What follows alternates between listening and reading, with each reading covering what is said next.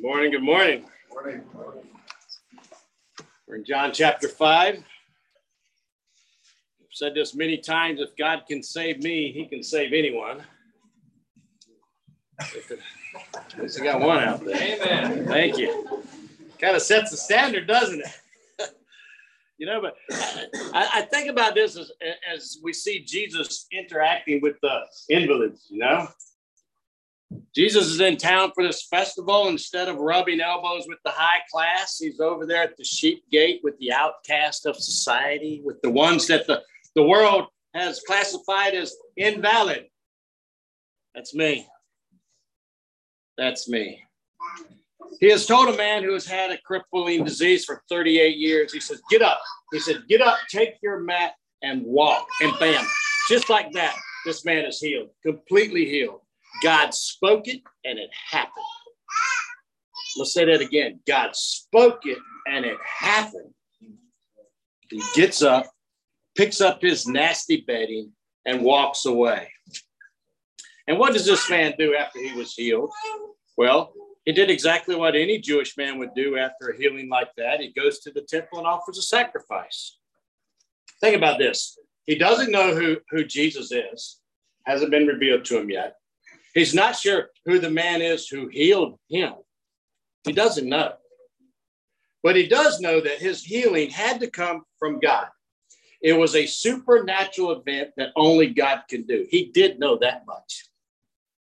This, this man may have not had all the schooling that quote the teacher of Israel had, but he but he had the not but he did have the knowledge that Nicodemus had when it came to supernatural events. What did Nicodemus say in John 3? Nicodemus, a ruler of the Jews, this man came to Jesus by night and said to him, Rabbi, we know that you are a teacher that comes from God. He knew that. How did he know that? For no one can do these signs that you do unless God is with him. Supernatural signs or healings can only come from God. Amen. And they all point to Christ. So let's read our text. We're going to pick it up at the end of verse 6 here in chapter 5. Do you want to be healed? The sick man answered him, Sir, I have no one to put me into the pool when the water is stirred up. And while I am going, another steps down before me. Jesus said to him, Get up, take up your bed and walk. And at once this man was healed, and he took up his bed and walked. Now that day was the Sabbath.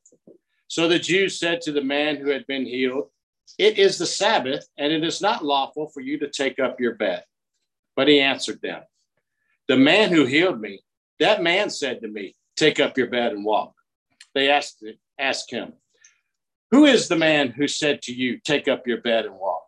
Now the man who had not who had been healed did not know who it was, for Jesus had withdrawn, as there was a crowd in the place. Afterward, Jesus found him in the temple and said to him, See, you are well. Sin no more, that nothing worse may happen to you. The man went away and told the Jews that it was Jesus who had healed him. And this was why the Jews were persecuting Jesus, because he was doing these things on the Sabbath. But Jesus answered them, My Father is working until now, and I am working.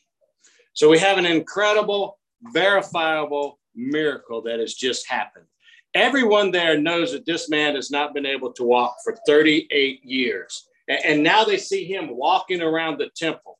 But that's not what they what they noticed. What stuck out was that he was carrying his mat. No one asked him, you know, hey, how did this happen? You know, maybe they should have said, were, were, were you uh, put into the stirring water? They didn't even ask that. There should have been a lot of other questions asked before they brought down condemnation on this guy. But they had an agenda. The Jews, that is, the Jewish leaders, said, It is the Sabbath, and it is not lawful for you to take up your bed. You know, this is where we start seeing the persecution of our Savior uh, taking hold. This is where we'll see where it grows. And our text will take us to the root of the problem that the Jewish people, that the Jewish leaders had with uh, uh, Jesus by the time we get through this chapter.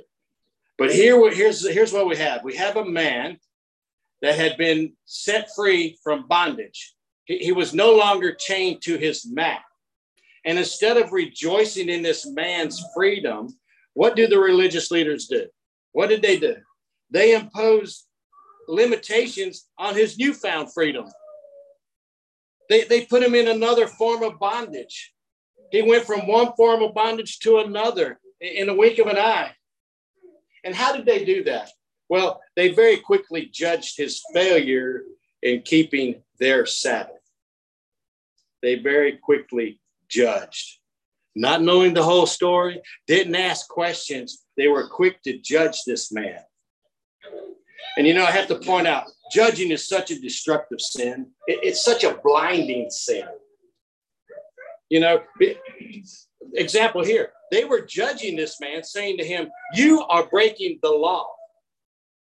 They themselves were not obeying God's, God's clear command in the Old Testament about helping those in need. So as they were judging, they were being they were blinded. They were not rejoicing with one who had been set free. They could only think about themselves and their legalistic ways. Blinded they were. It's the old getting the speck out of your brother's eye while you have this big, huge log in your eye. You know, you know, when you got this big log right here, you, you can't see clearly, anyways. You know, you're just making a, a wild guess when it comes to judging. And you know, this type of behavior goes against everything that Jesus that Jesus teaches. All they had for this man was condemnation. It is the Sabbath, and it's not lawful for you to take up your bed, they said. They're lying on the Sabbath because that statement's not true. There's nothing in God's law to prohibit a person from carrying a mat on the Sabbath. God's law says this remember the Sabbath day to keep it to, to keep it holy. Six days you shall labor and do all your work, but the seventh day is the Sabbath of the Lord your God. In it you shall do no work. So carrying the mat on the Sabbath did not break any Old Testament law. So what law did this guy break? Well, he broke the Pharisees' legalistic application of God's command. Here it is. Carrying something on the Sabbath was the last of the 39 rules in the quote tradition of the elders that stipulated the kinds of work prohibited on the Sabbath. They had a whole list of this stuff. They had a whole list. This is just, they, look, this is just one of hundreds of rules the Jewish leaders had added to the Old Testament law. And as we can see, they put them right on the backs of the people, right on the backs of the people. This is a this is a perfect example here of that. There is no end to the list when it comes to legalistic rules. It will never end. If you approach anything, any command in a legalistic way, you will keep adding rule after rule after rule after rule. And that's what they did. And that's what happened here. You know, Pastor Ryan preached on this in Romans. You know, he spoke, he spoke about legalism and Christian charity but you know, something that stuck out about that sermon too with me is he said this when we force our personal convictions on others, it creates disunity in the body of Christ. And how does it do that? Well, it's like this.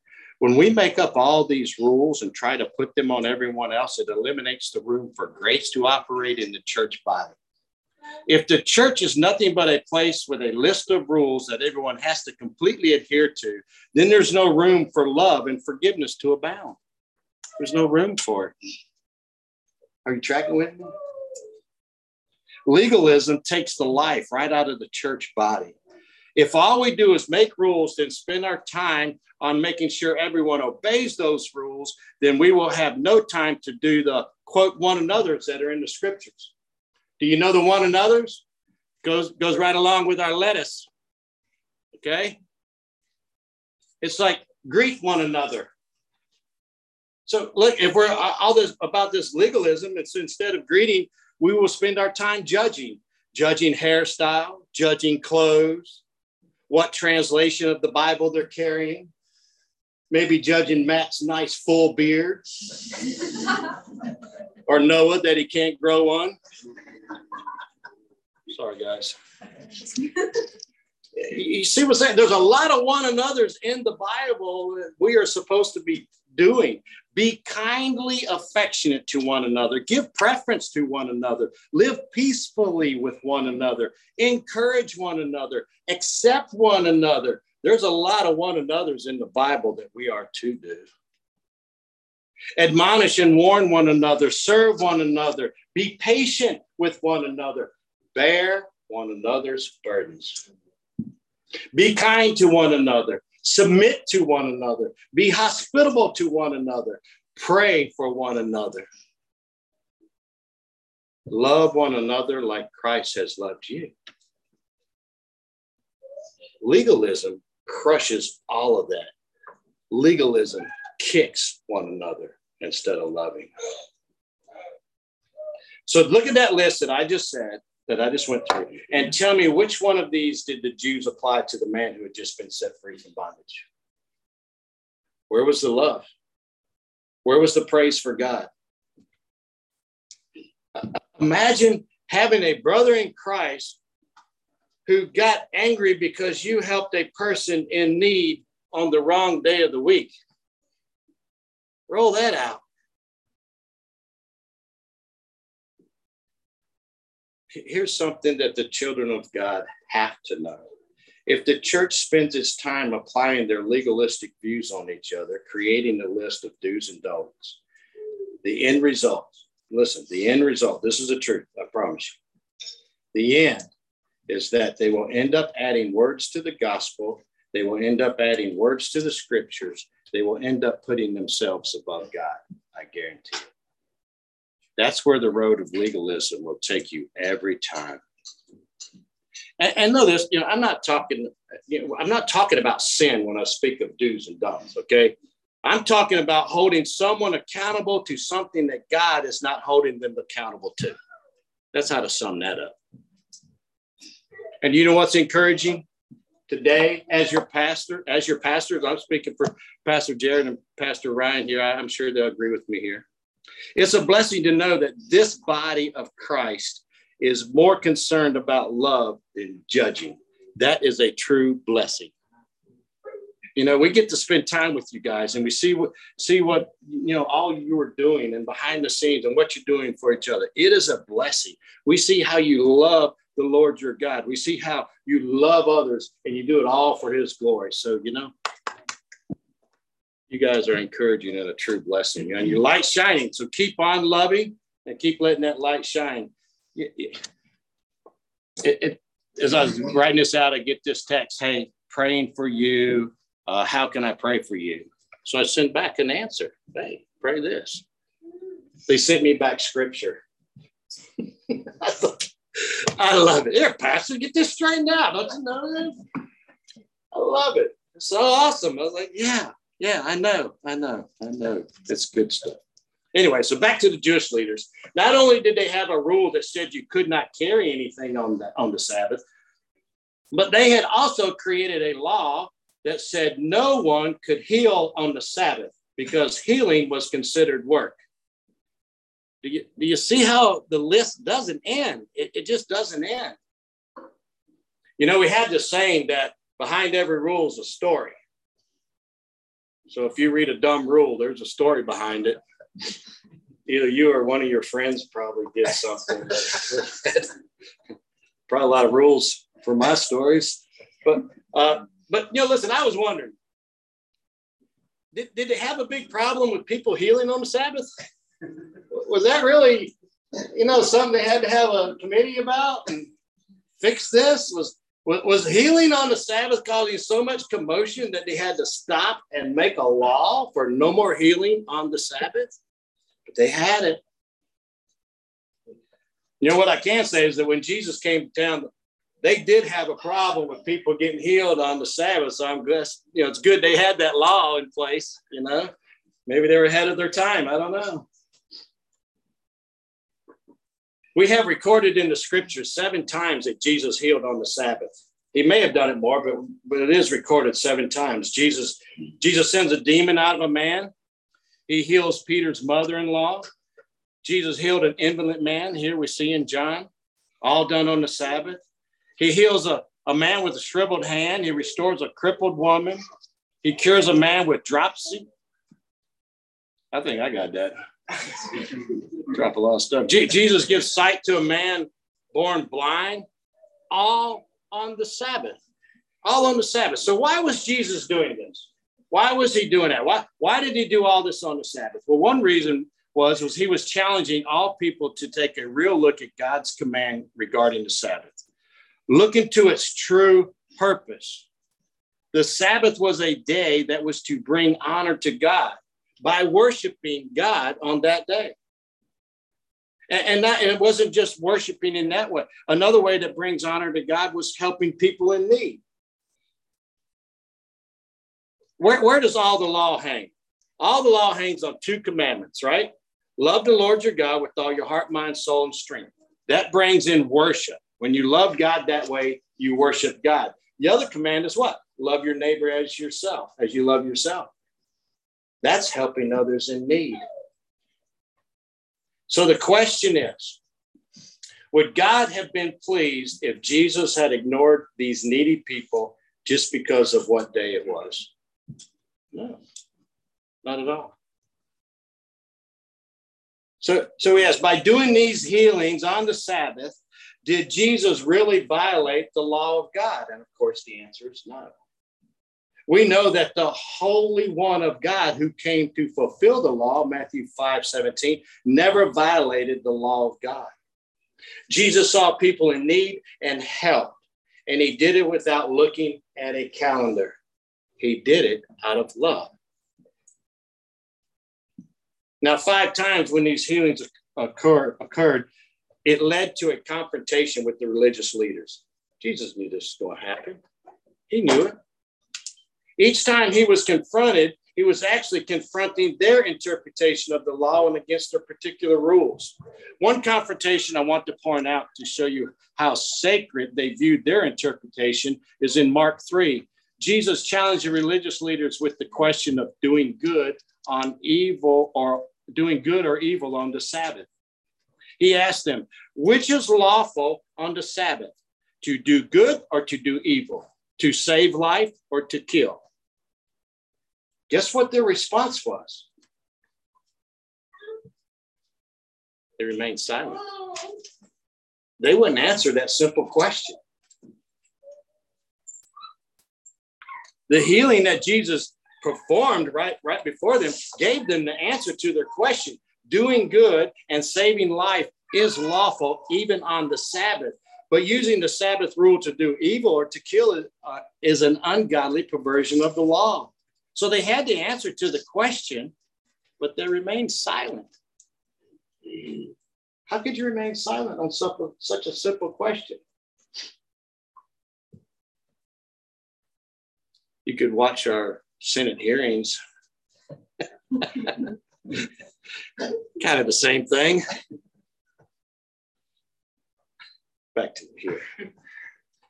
Confronted with Jesus' undeniable power to heal and restore, the religious leaders passed up their chance to reflect on the possibility that they were wrong. Admitting that you're wrong is tough to do, and the men said, uh, Okay. It's tough to do. They couldn't do it. They, they didn't want to do it. Instead, they dug their heels in and doubled down on their position in their hearts, in their hearts, they knew that doing good is lawful on the Sabbath. Sabbath. They knew that. And, th- and that should have driven them to the scriptures to check their interpretation of the commandment with the word of God. They, they needed to examine their beliefs to make sure that their belief is biblical and in line with the word of God. We all should do that. Hey, just a simple examination of the miracles and a, sim- a simple examination of the scriptures maybe would have sent them to Isaiah 35, 5 through 6. Maybe they would, they would, they would have understood that the Messiah was finally present with them. Listen to what Isaiah had prophesied. Then the eyes of the blind will be opened and the ears of the deaf unstopped.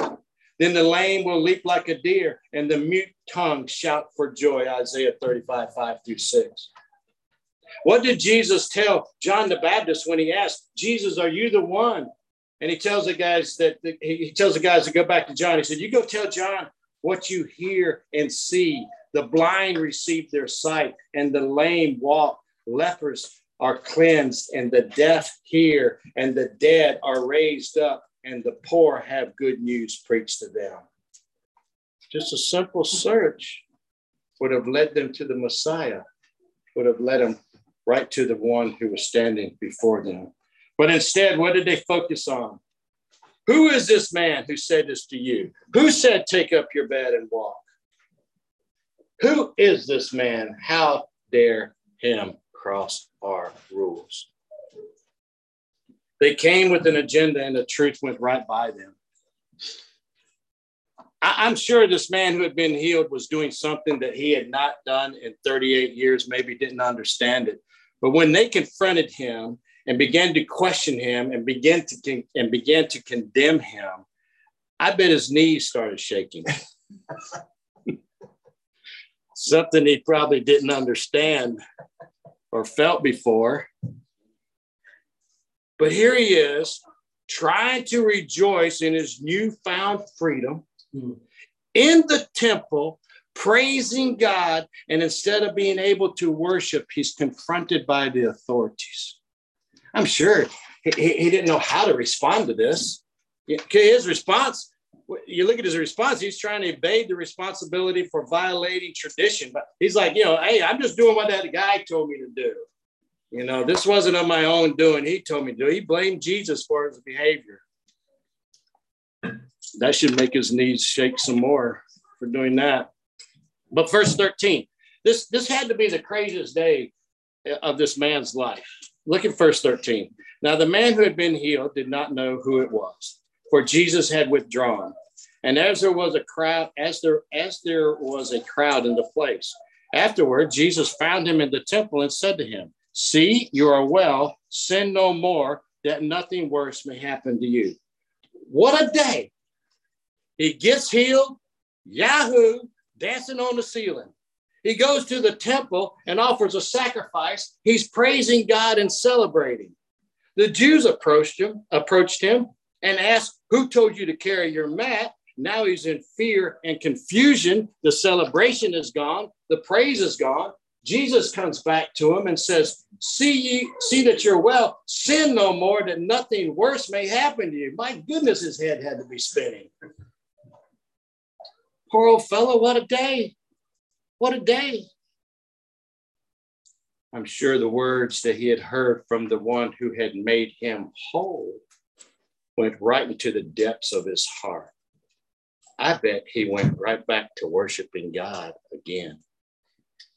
Jesus sought him out, gave him a warning, he gave him grace by healing his body, but now God gives him truth to heal his soul, to make him whole again. Jesus is saying, don't get comfortable with your physical healing. You have a bigger problem to deal with. He's saying to him, there's something more important than just a physical healing. What's more important than that? Ask, as we're out here all healthy. What's more important than that? Salvation of the soul. That means turning from sin, repenting, and turning to Jesus. Sin no more, he says. Turn from sin.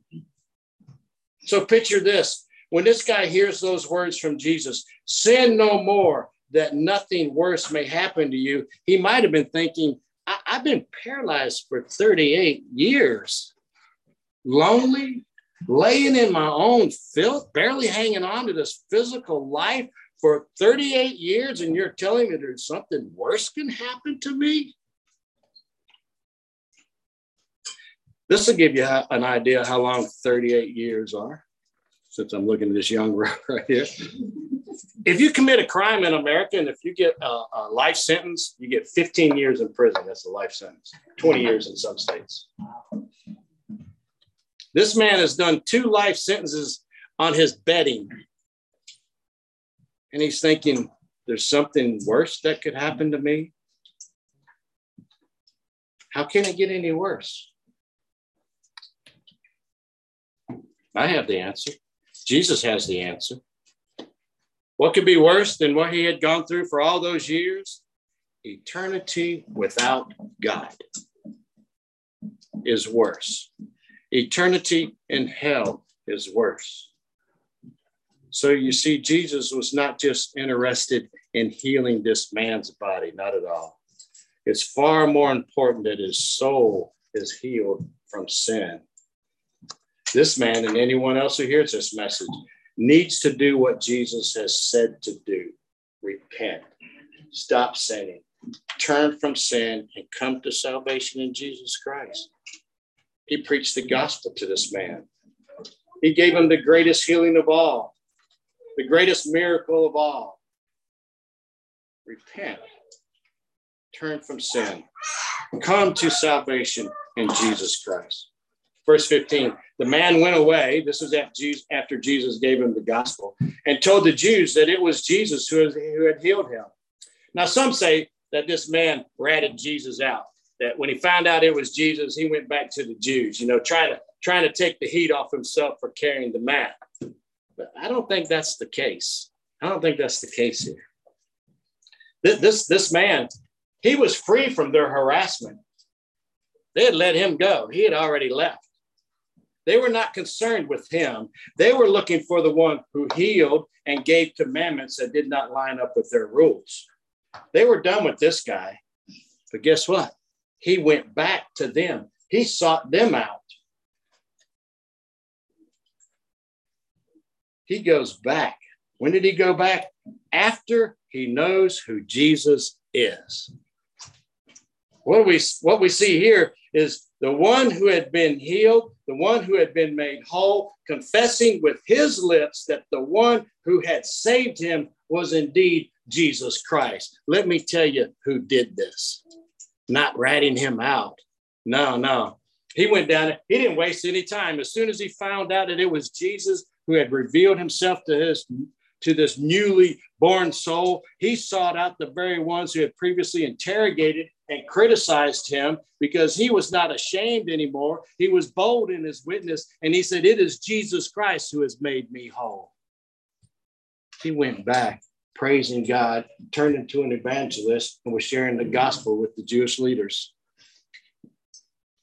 He wanted to pay tribute to Jesus. He was not ashamed of Jesus Christ.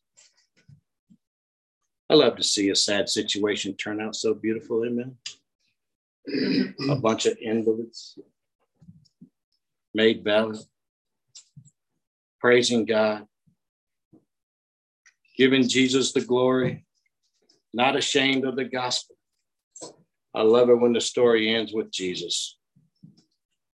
I love it when the story ends with Jesus getting the praise. Amen. Now, to show that the Jews did not care about this man's healing, nor did they not care about this person at all. The Jews immediately went after Jesus. Their chief desire was to apprehend Jesus and punish him. They didn't have time to celebrate a soul being set free from bondage, which they should have. That's a big deal, right? There should have been a party for this guy somewhere. You know, we as believers who understand what salvation is, we, we need to really celebrate when one gets saved you know, we kind of we kind of don't think about it as much. You know, we don't make a big deal. You know, we we, we need to because we are witnessing the greatest miracle, miracle that can happen a saved soul. You know, I've seen people come around and announce, hey, I got saved. And the response will go, well, isn't that special? it's more than just special. This is a big deal. That's why when it comes to baptism, man, it's time to worship God and celebrate. We just don't dunk them and give a number. Hey, that's three. Hey, that's four. Hey, that's five. No. We, we tell their testimony or let them tell their story. Say, hey, this is what God has done in my life. We shout that from the rooftops or or at the shore at Car Lake, you know. Salvation is a big deal and we need to stop and rejoice, throw a party. One saved soul is a big deal. But the Jews didn't have time for that, nor concern for this one soul. Verse 16, and this is why the Jews were persecuting Jesus because he was doing these things on the Sabbath. But Jesus answered them, My Father is working until now, and I am working. All right, so this is where we see the gears changing here in the text. You know, when the, when the light shines on darkness, the ugliness is revealed, right? When evil and darkness is brought to the light, it, it tries to fight back. A lot of times, the brighter the light gets, the more opposition grows. And that's what's happening with Jesus. His, his light's getting brighter and brighter. He's confronting them again and again. But you know, the opposition grows because evil cannot hide in the light, so it comes out fighting. And that's what happened to Jesus. The tide of opposition has been growing towards him. His light, in a sense, has gotten brighter, and now it's become it has become a full-on assault on him. If, if you were to go through and the recorded attacks on Jesus, you would see that it could all be summed up with what John said in chapter 1, verse 11. He came to his own, and those who were his own did not receive him. That's what has happened. The Jewish people were hostile to him because of, of both their hypocritical legalism, as we have seen today, and their misconception concerning his mission. Remember, they're, they're looking for what? A political military messiah who would free them from the yoke of Rome. Instead of being set free from the bondage of sin, see, they were looking for that physical healing, not that spiritual healing that they all needed so desperately. So, in here in chapter five, we see the beginning of their hatred towards Jesus really being revealed in the light. You know, in chapter three and four, as we went through that through those, we saw that they, they kind of had reservations about Jesus. But five on into seven, their outright rejection of Jesus is brought to a head. You know, we had the healing of this man on the Sabbath, signals the beginning of that hostility. And we will see that hostility intensify in chapter six when he goes to Galilee. Remember, they're, they're, they're unwilling to accept his teaching that he is the bread of life. So Jesus just keeps pouring the truth out, keeps pouring the truth out, and the opposition just keeps growing and growing. We'll get to chapter seven, and it records the hardening of the uh, of the of their official uh, opposition right there, and the religious leaders then uh, seek to arrest him. They're unsuccessful, but they're they're they're ready to arrest him. They're ready to kill him. So actually, as we come to this second half of chapter five in, in John, it, it's one of the most profoundest passages in the gospel. It sets forth the divine glory of the incarnate Son of God. And really, what makes this incredible, what's so incredible about this passage, is that it's the Lord's own teaching concerning his divine sonship. These are the words of Jesus telling us who he is. So the way this section breaks down is like this Jesus says he's equal with God. So when people go, well, Jesus is a good teacher, we're going to dig into all this next week. But you know, like he is, he just claimed to be God. We got to deal with that. So he tells that he's equal with God, and then he tells about his authority because of who he is. So look down at verse chapter 16 as we close this out. And this is why the Jews were persecuting Jesus because he was doing things on the Sabbath. But Jesus answered them, My Father is working until now, and I am working. This is why the Jews were seeking all the more to kill him, because not only was he breaking the Sabbath, but he was even calling God his own Father, making himself equal with God. So, right here, we see Jesus, he, he just threw another log on the fire. He's ready. He's ready. Jesus did work on the Sabbath according to their man made laws. He said he broke it, that they broke the law. And Jesus responds to their fake charges this way How'd he do it? My father is working until now, and I'm working. You know, not only is that a mouthful right there, but those are fighting words to the religious leaders back then. The Sabbath controversy was enough to cause them to hate Jesus, but for Jesus to make the claim that he is God or that God is his own father. He says, My father. He doesn't even say our father, my father. With that statement, Jesus has crossed the line, they would think. And that was impossible for them to accept. And you know, we could kind of understand their anger here a little bit. Their anger may be out of ignorance, but we have to understand where they're coming from. Uh, to them, God has no equal. That's right. That's good. That's true. To them, this is a hill worth dying on. And so for them, anyone who claims to be one with God would be a blasphemer. What have they been taught their entire life? What have they been saying for centuries? Deuteronomy 4 Hear, O Israel, the Lord our God, the Lord is one. That's all they're thinking. The Lord is one. You shall love your God with all your heart, and with all your soul, with all your might. So when Jesus said, My Father, the Jews clearly understood what Jesus meant. In other words, Jesus is saying that he is united in nature and purpose with God the Father. He is saying that me and the Father are one. No questions. No questions. That's a game changer because the punishment for a blasphemer is death, unless you could prove otherwise. They didn't consider that. Jesus said, My Father is working until now, and I am working.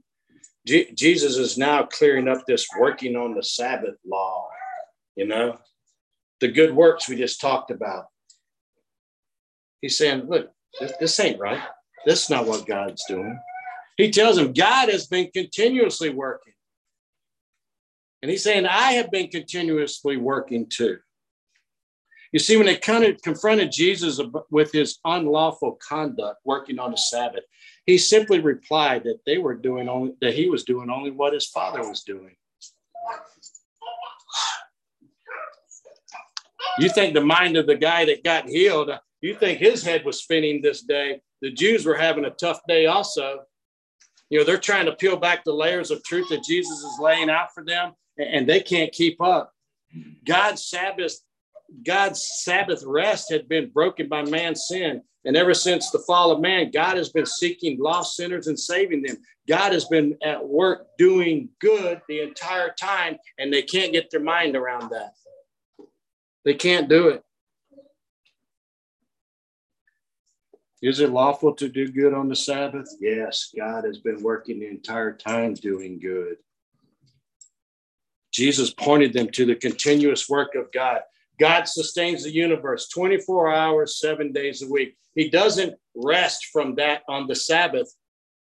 Think about it. If God stopped every kind of work on the Sabbath, nature would fall into chaos and sin would overrun the world. Genesis 2 says that God rested on the seventh day. Yes, he rested from the work of creation, but began the work of sustaining the creation. God is at work saving souls, even on the Sabbath, just like Jesus. You know, God's not like, oh, there's a soul that needs saved, but you know what? It's sunset on the Sabbath.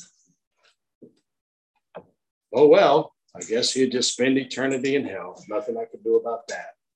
It makes sense, does it? It's not true. God works continuously to bring men and women back to the back into fellowship with himself. He provides a means of redemption. He sent out the gospel message to every generation from the time of Adam's fall to the present time. God has been working. And that's what Jesus said. And the same is true of the Lord Jesus. He was engaged in his father's business. They are in the business of saving souls. So Jesus' love and grace could not be confined to only six days of the week. He's just like the Father because they are one. God does good even on the Sabbath. So to sum this up, so next week we can dig into who Jesus says he is. Here we see the Jews became more determined than ever to kill the Lord Jesus because he was he not only had broken the Sabbath, but he had claimed equality with God. It was it was like they had a verdict already, just looking for a crime when it came to Jesus. They said he broke the Sabbath, and Jesus explained that he really didn't. He was teaching them about who God is and teaching them that God is nothing like the rules and regulations that they had put on the backs of the people. They did not realize that God never intended the Sabbath to impose hardship on any man. They could not see that the love that the love that God has for souls in God's timing and because of his love, on that Sabbath day back then, God decided that this man would not suffer one day longer. In his timing, he showed this man grace and he gave him truth. But the Jews were blinded by hate and legalism and never saw the love of God. So Jesus tops it off by saying, He is one with the Father. He is equal with God because he is. So, how did the Jewish leaders react to that? Kill him. Kill him. They could not dispute his claims about doing good on the Sabbath. There was no argument there, was there? They could not disprove his claim of being God because all the signs point to God. So they set out to destroy him and get, get him out of the way. They hated him without cause. John 15, 18 says that. They ignored the good deeds that he performed for the helpless and the hopeless and centered their attention on destroying him. Nothing new under the sun. People hate Jesus without a cause today. They do not investigate the evidence. They discount the love that he has had for that he has for humanity. They don't read his words. They hate without a cause. So I say to anyone that's here today that doesn't know Christ as their personal Savior, don't be that guy. Don't be the guy that doesn't search the scriptures. Don't be the guy that doesn't look at the evidence. Be the one who searches out and find out the truth. Is Jesus Christ the Son of God? Is he the Messiah? Is he the one that God sent to provide salvation for all who would believe? Is Jesus the Savior? Search it out. Don't be blinded by hatred. Amen. Amen.